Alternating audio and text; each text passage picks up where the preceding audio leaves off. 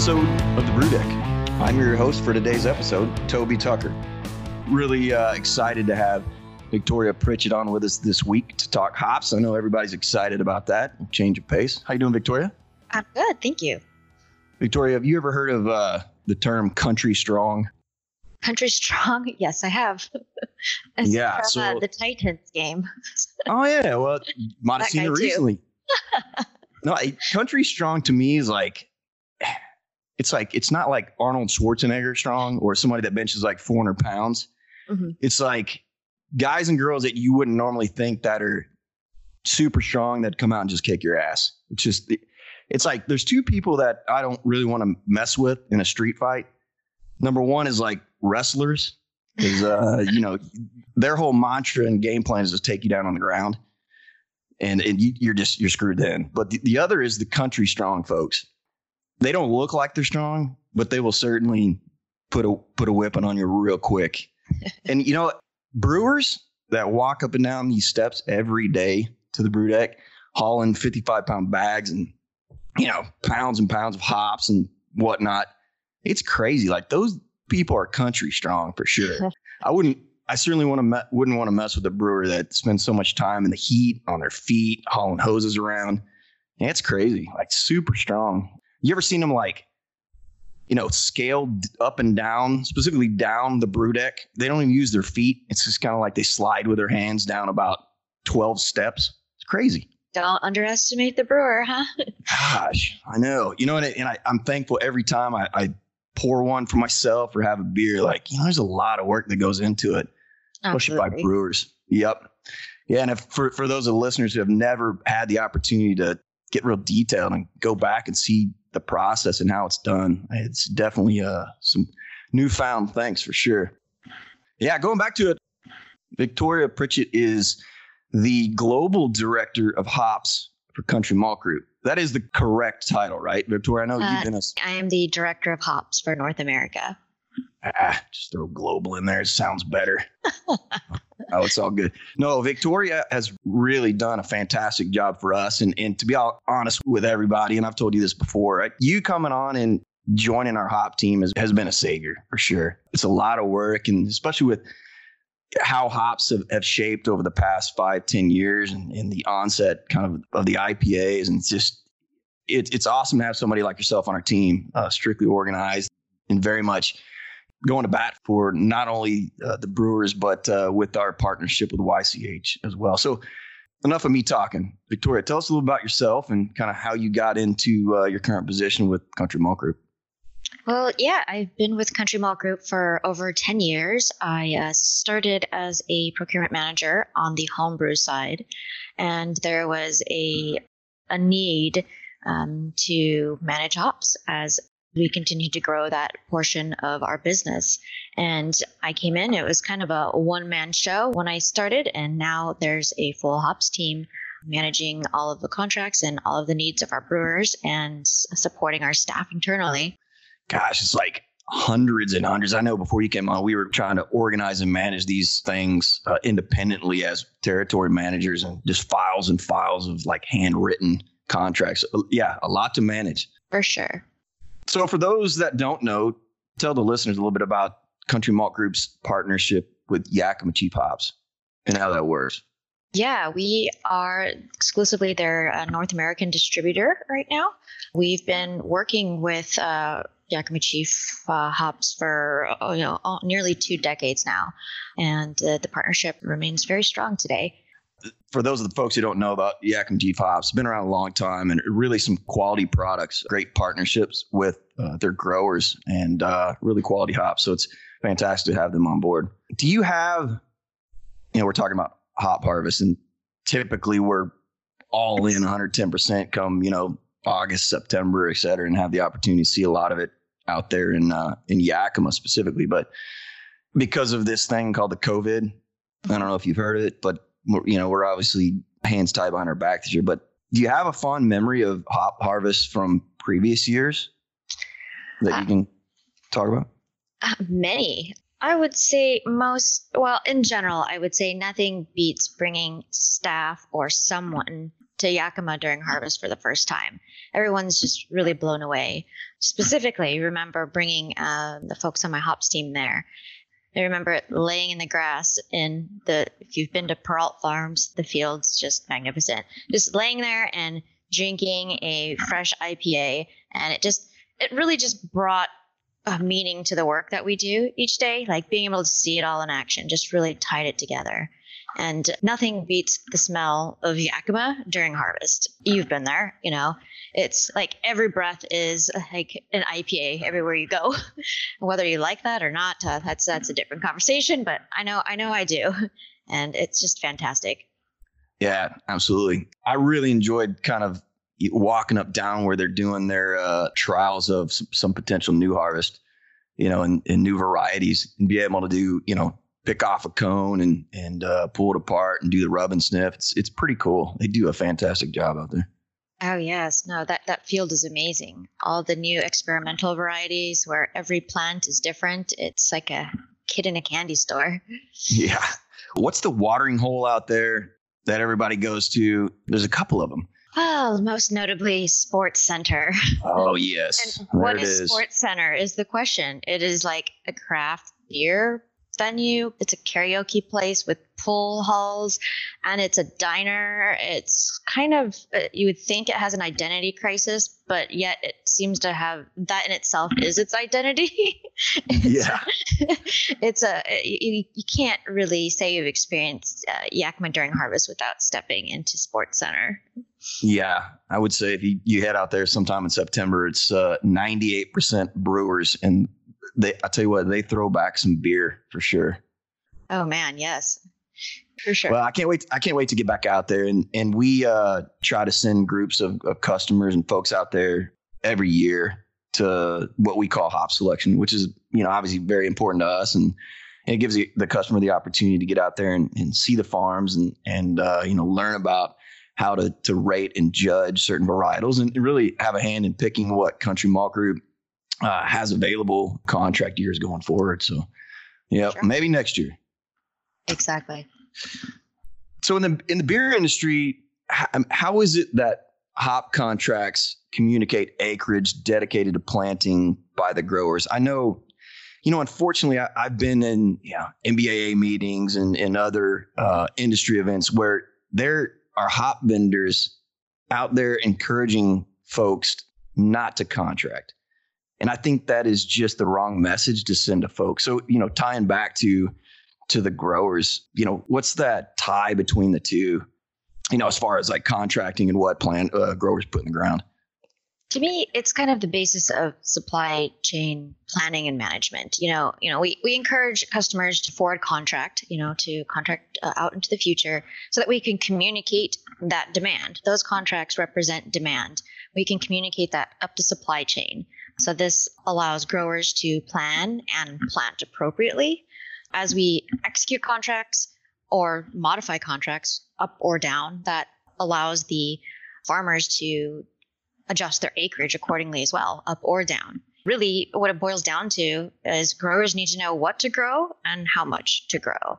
And to take it a step further there's you know other parties in the supply chain. It really does help for uh, capacity planning raw materials planning and resources etc so a lot of moving parts but uh, to get it to work properly it, it, there has to be planning. Yeah absolutely. And it's, and it's not like a grower can throw in you know 40 acres of, of citra and it's ready next year. I mean, it, it takes time for these plants to come to fruition and absolutely. have a, a, viable product. Absolutely. Yeah. Yeah. I think it's absolutely important and certainly discourage those who are, you know, buying on spot to continue to do so. I mean, look at contracting. Obviously, you're, uh, you know, you're securing some supply going forward, especially if, if you've got some products or some staples in your lineup of uh, or portfolio of beers, you know, it's good to know that you, you have that and you're supporting, you know, the whole circle or the whole chain of, of um, you know, the growers as well. So, so, you know, you got a lot of brewers that'll say, ah, you know, I'm, I'm not going to contract. I, I can find whatever I need on Lupulin Exchange or, or other avenues, especially in a, a time like now or with, with the COVID. You know, a lot of people are either not brewing or brewing a lot less than they did and, and selling some stuff in, in avenues on spot like that. so why contract instead of buying them on spot? That is the complicated question, right? Um, let's let's start here. You know, first off, don't think there's anything wrong with picking up hops on the uh, spot market. You know, whether that's through a distributor or via the Lupulin exchange. You know, if you find yourself in need of something on the fly or to kind of pick up things, you know, as as needed, the issue really is that the availability may be scarce. I know recently some people felt that with the citras and the mosaics, etc. And also the pricing is unpredictable, which has also been seen this year. The one thing I really like to call out though is the quality. You know, it may be low or maybe inconsistent. Quality does depend on, you know, who grew and processed the hops. It really depends on how the seller is caring for these hops. You know, have they consistently been in cold storage?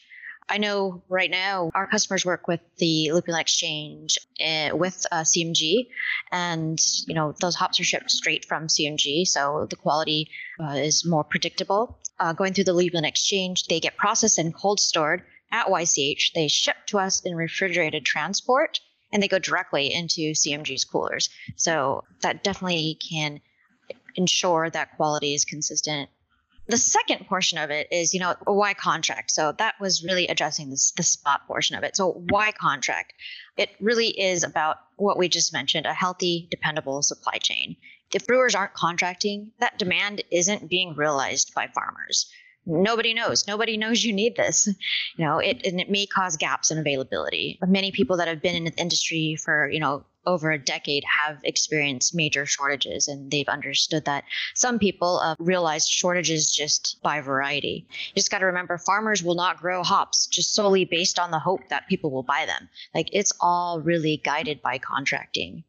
There's also the whole level of fiscal responsibility. You know contracts do provide fiscal stability not only to the grower so that they can you know invest in their infrastructure and you know their breeding programs but also like brewers it's really about you know fiscal stability is very important for brewers.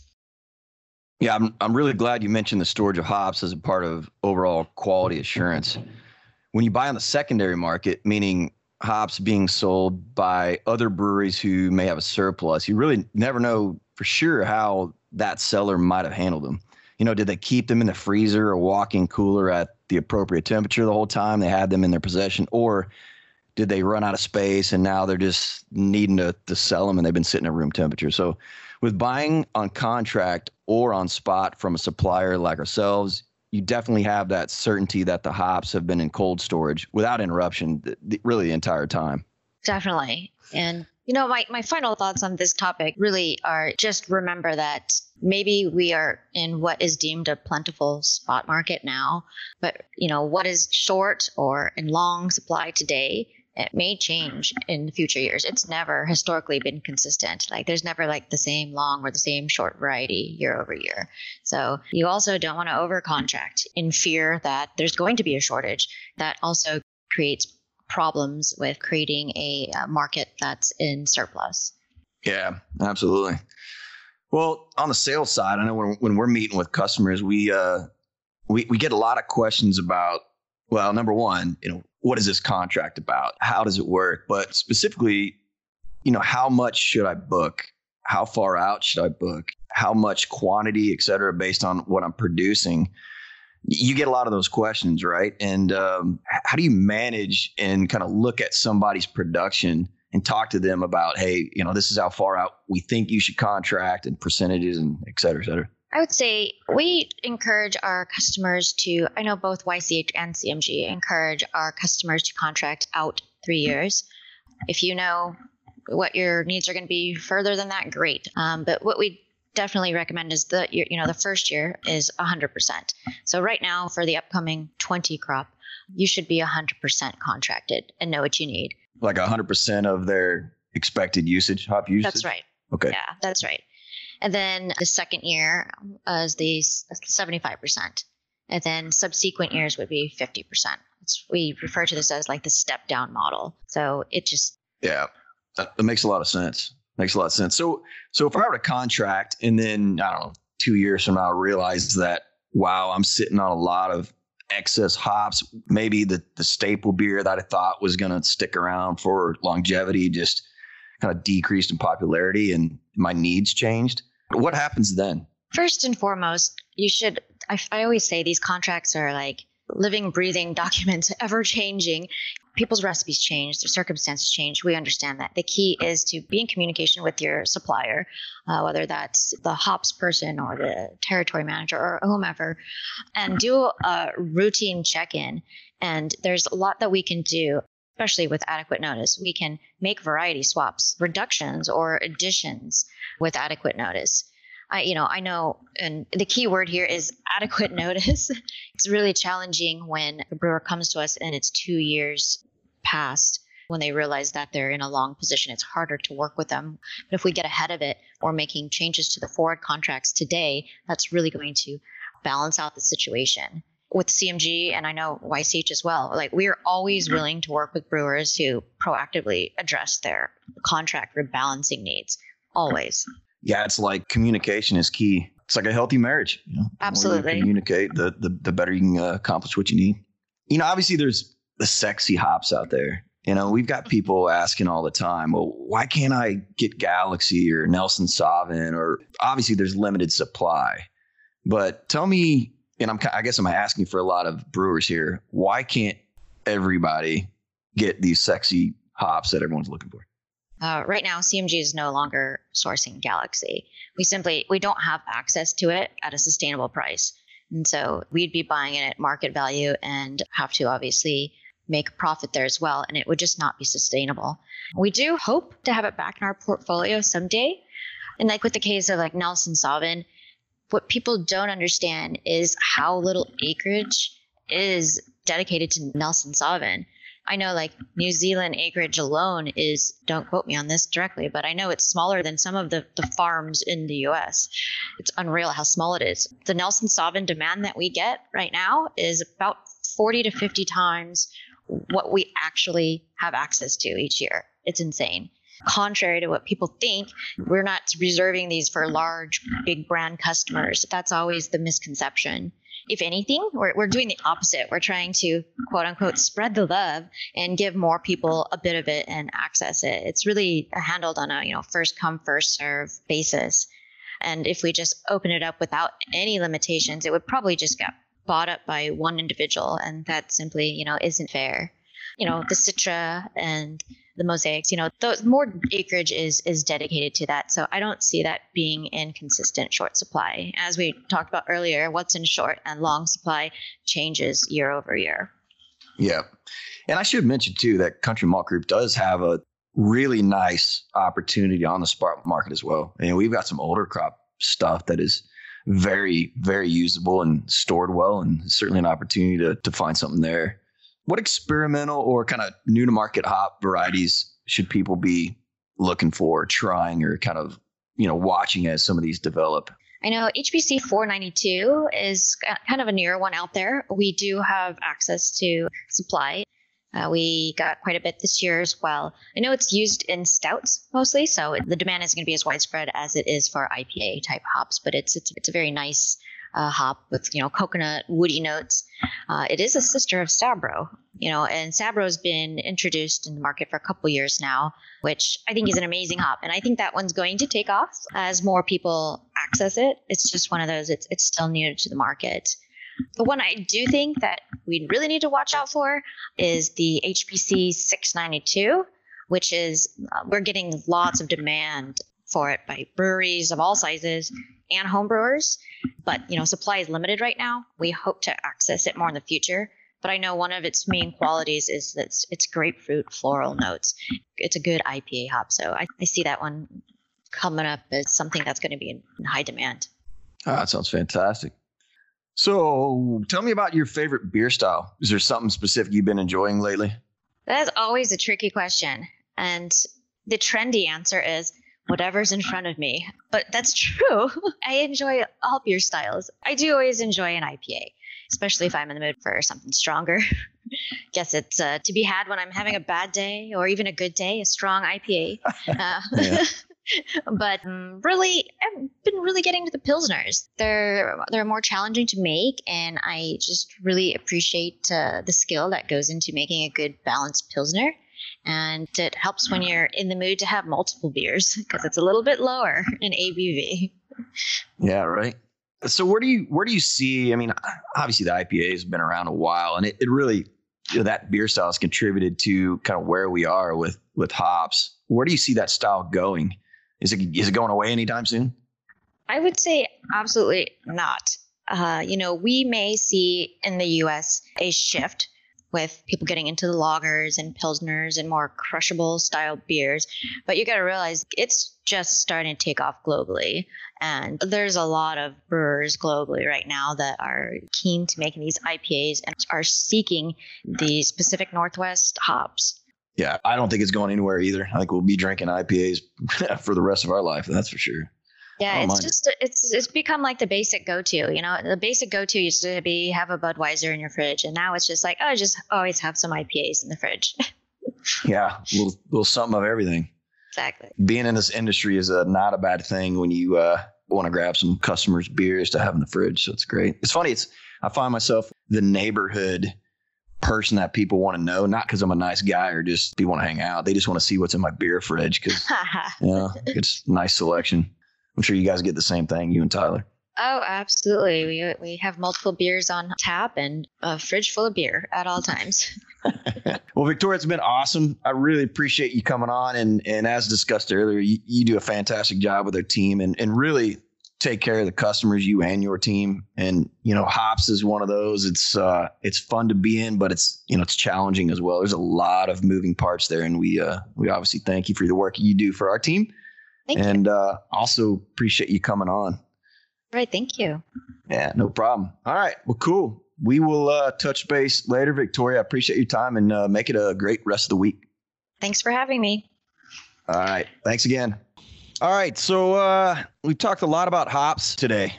This guest has decided to join us and really happy to have him on board to talk a little bit more about hops. Welcome, Spencer. So, Spencer, uh, Tielkemeier is the East Division lead with Yakima Chief Hops. And also, you're involved in the brewing innovation side as well? Yeah, I do about half and half actually. I spend kind of half my time working on the sales side in Eastern North America and then half my time on brewing innovations projects and and stuff like that. So yeah, it's a little bit of a split role and it, it's worked for us so far. So don't forget, among those things, I'm also a former customer of yours, former malt customer. So that's right. I think we met down at uh, Oasis, I believe, down in Austin, I, or maybe earlier than that. Probably even earlier than that, yeah. But uh, former brewer from the Austin area. Um, yeah, so long history with working with CMG. And a wealth of knowledge, that for sure. That, that is for sure. Most of the listeners probably know of our kind of uh, partnership, if you will, but uh, we've been uh, assisting each other with the getting some fantastic quality hops out to the market for for a long, long time. So Spencer, I, I really appreciate you uh, appreciate you jumping on. So it's good timing today that we're we're talking about hops on the episode, but I thought it would be great for listeners to catch up with somebody that's you know right there, fingertips, if you will, on, on the pulse of what's going out there, specifically in the Northwest. But how much um, additional acreage planning to harvest this year overall, as opposed to what uh, what was in the ground last year this time? We took some relatively decisive action and some of it was extending contract deadlines and some of it was you know related to just acreage in general and what we felt like we needed to do to accommodate where the industry was going to be as it returned from the pandemic. And so we essentially adjusted our acreage downward in a lot of cases static in some cases to accommodate for that all in all, I would say, you know, our acreage uh, went slightly down this year. U.S. acreage as a whole went slightly up, and the balance will hopefully sort itself out somewhere in the middle where we have a balanced supply chain, which is what we're obviously striving for on a year-to-year basis. Cool. Um, how's the crop looking this year?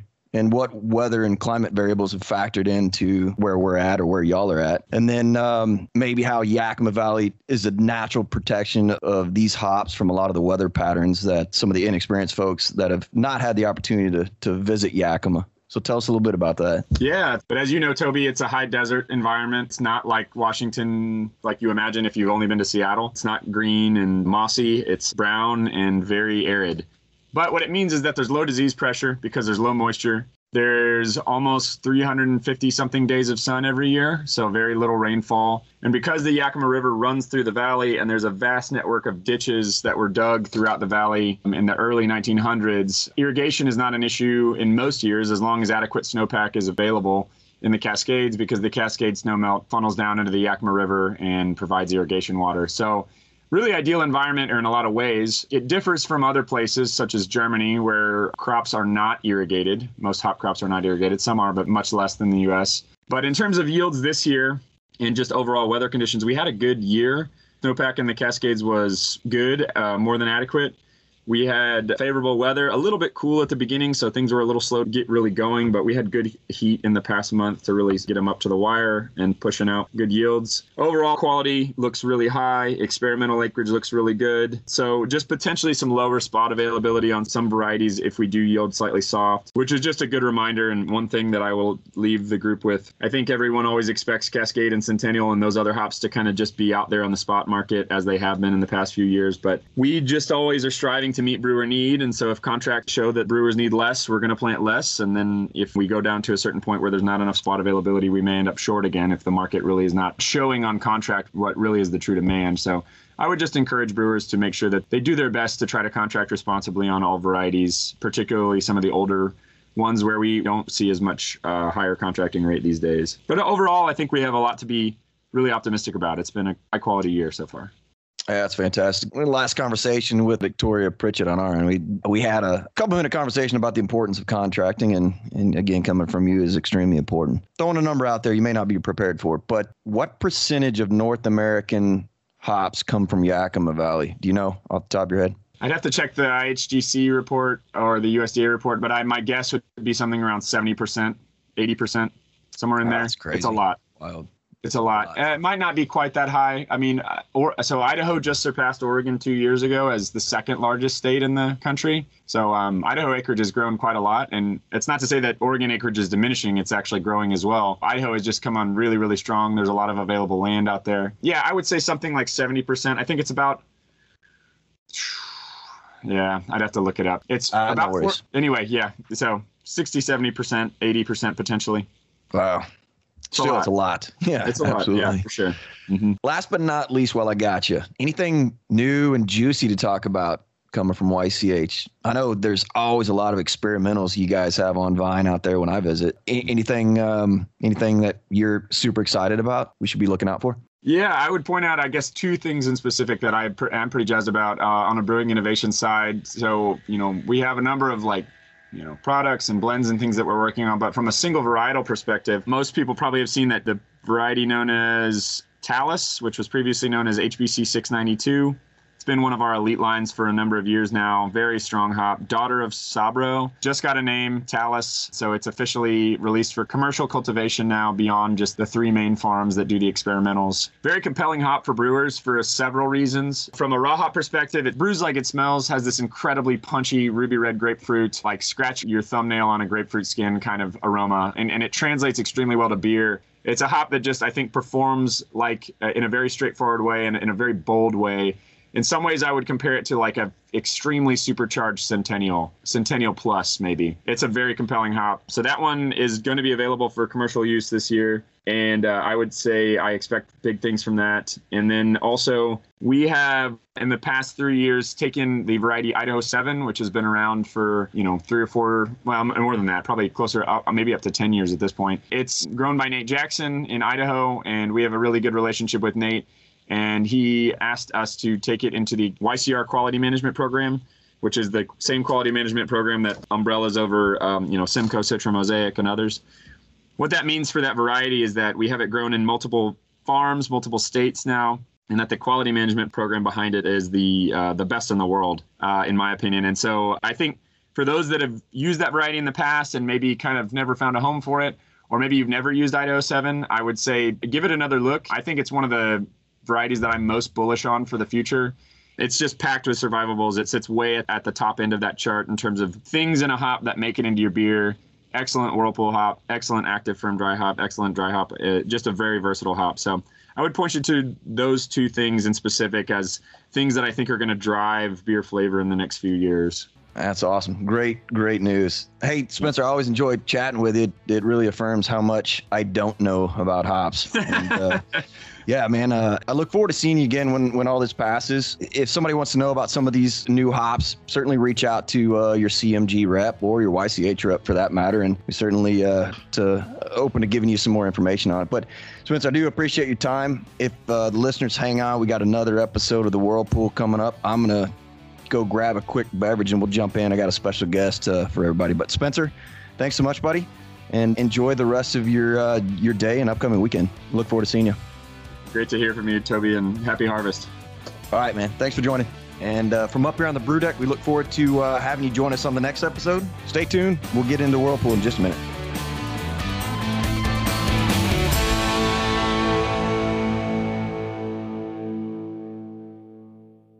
Representing 45 brands and over 300 malt and grain products, Country Malt Group has a variety of malts for your craft. See the full lineup by visiting shop.countrymalt.com.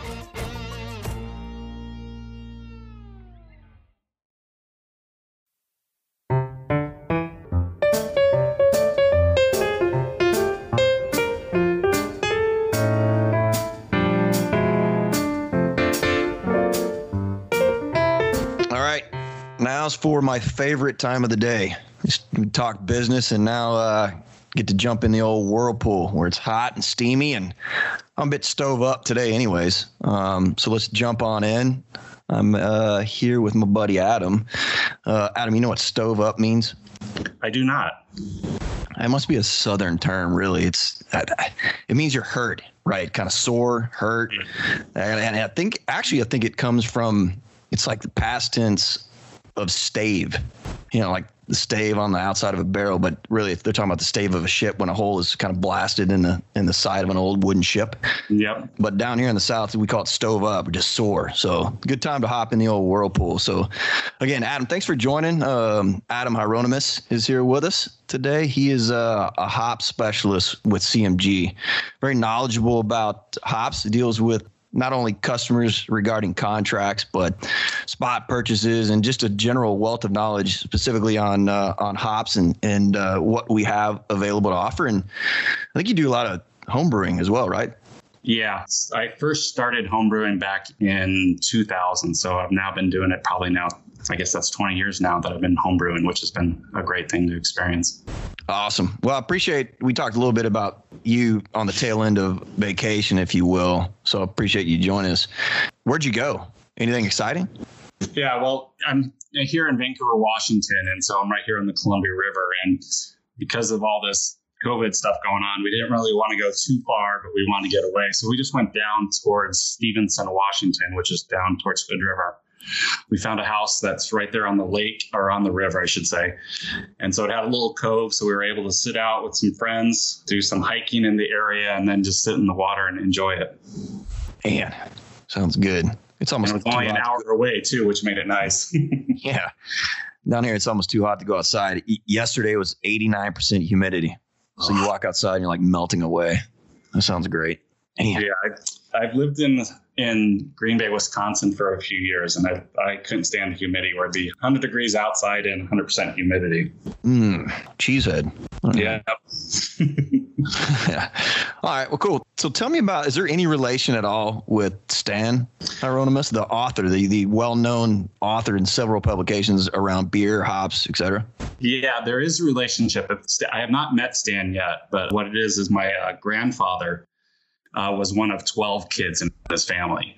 Um, and our family's from the southern part of Kentucky. Of the 12 brothers, my dad is, is cousins with Stan. So that makes him, I think, my second cousin once removed, I think is what it's called. You'd have to go into those books to kind of figure those things out. But I have never met him yet, but I have met family members of his that are in the Kentucky area. Yeah, that's that's interesting. I think the only, well, several publications, but for the love of hops was one of them, right?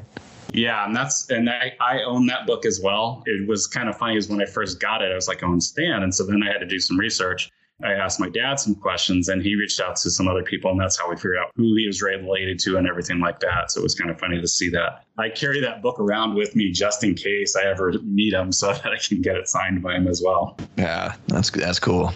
I, I really don't think I have any authors in my family. I mean, I'm I'm not the the greatest of penmanships, if you will. It'd be surprising with any authors. Let's go back to talking about hops. So tell me about on the Country Malt Group side, how you joined our team and kind of what got you into this industry. So it was three years ago in June that I uh, got hired by Country Malt Group. I was in a position with my old company, wasn't in the industry at all, where I just was not happy or anything like that. And I've been in, like I said before, I've been a home brewer for a while, so I knew about like brewcraft and everything, which was our homebrew division with Country Malt Group. A position I saw opened up, and I reached out and then had an interview with Victoria Pritchett, and from there, it's just been the greatest experience I've ever had. So it's been just a blast to be able to work in this industry. Yeah, I would agree. It's a good good place to work for sure. And we did have a conversation with Victoria. It was great to talk to her, and she's she's obviously uh, got a great team around her. Let's talk about some varieties of hops, more of the non well known varieties that that some brewers or some folks may overlook. I mean, there's always the sexy hops, sexy varieties everyone's looking for, but I think a lot of times there are some kind of lesser known varieties out there that can really result in some fantastic aromas and flavors. What are some of those on, on your list that you think people overlook? Two of them that come to mind that I really enjoy using myself is uh, one of them is Ahtanum and the other one is Loral. Uh, Tannum, uh, I've heard people call it the the super Cascade hop. And what's kind of nice about it, it's like Cascade, but the super part is that it's got the citrusy and grapefruit flavor more powerful than Cascade, but it has less of the alpha. So you're getting more of just the flavor and everything out of it. And I feel it works great with other hops like Citra or Mosaic or Simcoe, where it helps enhance those flavors that are in it. And that's kind of the same thing with Loral. Um, it's another one where it's on its own, it's good, but when you blend it with Citra, for, again, it's a great example. The lemon flavors from the Loral help enhance the characteristics of Citra. Yeah, that's uh, that's kind of what I've heard my end too. That's that's great. IPA, uh, you know, obviously it's one of those styles that is unbelievably strong and is really not going anywhere. But then you you know, you have the kind of the onset and the popularity of the hazy, you know, the cloudy, the milkshake IPAs. Um, what are some suggestions you have or some varieties that brewers should take a look at specifically for some of the hazies or kind of the uh, milkshake IPAs that they're doing? Some of the newer hops that are coming out right now that I really am liking, like one of them is Azacca. It's got that tropical fruit flavor, papaya that you're really going to get when you use it in the dry hop. Again, with all these hazy IPAs, the biggest part is to use them, use almost all your hops in the dry hop part of it, because that's where you're going to get your flavors and aromas from it. Other ones like Cashmere is another one that's really nice and smooth, but it's got a nice lemon flavor to it that really helps. Again, if you blend it with other hops, it can help balance out everything really nicely. And the other thing with cashmere is it's got a nice mellow tongue flavor that you get a nice mouthfeel from it too. Other ones like Idaho 7, El Dorado are both been around for a little bit, but they're now starting to take up a little bit more, and which has been really good with them. What about American Noble hops? Tell me about those. I know there, has been some chatter about it, and I've seen some stuff online, and I've got a little bit of experience with it um, on the sales side. But I think it's kind of a group of items, if you will, that not a lot of people are familiar with. Can you tell us a little bit about that? Yeah, we'll take the two simple ones, Citra and Mosaic. It's taking those hops, but it's getting rid of the alpha in it. So their alpha is only like on average, Mosaic and Citra are usually around 12% alpha. So you get that bitterness really from them. And, but with the American Noble ones of it, it's like two or 3%. So it's really no bitterness at all. So you're just getting the aroma and flavor. When I've played with them and kind of experimented with them, I've used them in lagers or in Pilsners, where it's like I want that classic Pilsner flavor of dryness and smoothness and bubbles. Using these, you can get that um, nice citrus tropical fruit flavor from it too. So, do American Noble style hops come from the cryo process? Yes, it is part of the cryo process, and so that's the other thing that's nice. It's taking the cryo form too, but it's then it's just the lesser parts of it that aren't used as much. I gotcha. Okay, makes sense now. Um, and you, you said you you have been brewing with some of these American nobles at home with some pilsners, lagers, etc. Yeah, I've used it. Like when I first tried it, I did it like in a um, in a pale ale at first, and it turned out pretty good. But the malts in the pale ale kind of hid the aromas from the hops and everything. So I did a pilsner, and I put some mosaic American Noble in it. And I got that bubblegum flavor, which was pretty cool to get. But then it was that smoothness of a Pilsner malt base, which was kind of nice to see. Ah, man, that sounds fun. Getting thirsty. Any hops that you dislike? That's a good question. Not right You know- off. That's Yeah, the reason I ask is because everybody's senses are different, right? So, some people may love a certain variety, some people may dislike it. I mean, I know there's some varieties that people say smell like cat pee. There's some varieties that people pick up, you know, wild onions. For me, and it sounds very weird, the, the popular hop mosaic. The first time I had it in a beer, it was uh, very like unripe garlic or like heavy garlic to me. And a lot of people don't get that. I, I guess it's all up to the individual. now that we're talking about it, one that I just it doesn't really do anything for me, and it's kind of crazy is Nelson Sauvin. It's not something that I, I mean I like it and because I, know what it's about and everything, but it's not something I'll always I will go to, and I don't know why. It's just something flavor wise I'm just not really caring for it. I don't know if it's the wine part of it that I'm not sure of, but Yeah. Well, I'm sure there's people out there that would be happy that you passed on up on it. So it's more for them potentially. yeah, that's probably what would happen. So In in your day to day at Country Malt Group with the hop department, what's the most common question you get from folks calling in? how are the European hops doing? Like about, I would say back in May, because that's when a lot of the European hops were starting to come in for us to provide to our customers. Uh, they're asking, we've heard weird things about the harvest and stuff. What's going on with it? So those are some questions we get. The other ones are, what new hops can I get my hands on? Are the other questions that we, I get a lot of. What um uh, you've been out to Yakima, right? Yeah. Um, and had the experience of getting out there and doing some selection specifically for Country Malt Group. What was some of your your most notable takeaways and your experiences out there?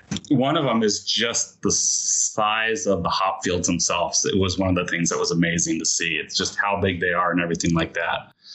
One thing that was cool is as that selection, our group was testing Simcoe, and it was really interesting to see that we tested it and we chose which out of the three, which one we liked first, second, or third. And what was interesting to see was all three of those Simcoes were from different states. One was from Washington, one was from Idaho, and one was from Oregon.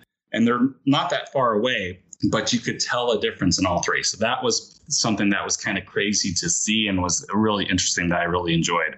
Yeah, you know that's that was the first thing I thought of too when I asked the question. Is the times I've been out, it, it's a terroir thing, really. So hmm. y- you can have you know five different lots of the same variety, all in different farms Yeah. that may be a half mile apart, and you can really have a distinguishable uh, difference in aroma between just um, you know areas that particular variety was grown. it was crazy. The quality of them was great. There was just no real bad flaws on them, but it was just there was differences which you could pick up on, which was kind of interesting to see. Yeah. So Victoria and I talked a little bit about the importance of contracting. Mm-hmm. You being involved in, you know, deep dive in contracting every day, what would you say to the people listening um, as far as y- your take on why contracting is so important? the two things that I always tell customers about contracting, because I feel it is very important, is that one, if you contract it, you know you're going to have it. You're going to, you know, you're going to have your Citra.